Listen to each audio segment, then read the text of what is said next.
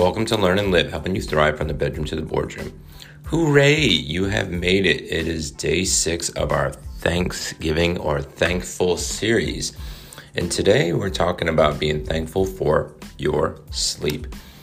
Sleep is probably one of the top 10 or 100 things that people go over and struggle with. But the good thing is, no matter if you have great sleep, bad sleep, or in between, that the majority of us can go to sleep to go over and to restore that energy, repair those cells, bring back the cognitive functioning that you have.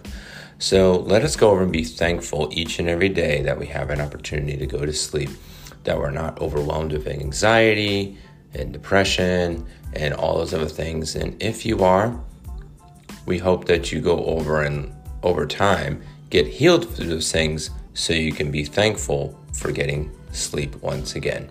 Because it's very much important to go over and do that so you can be your best self. So be thankful and go to sleep tonight. Have a good day.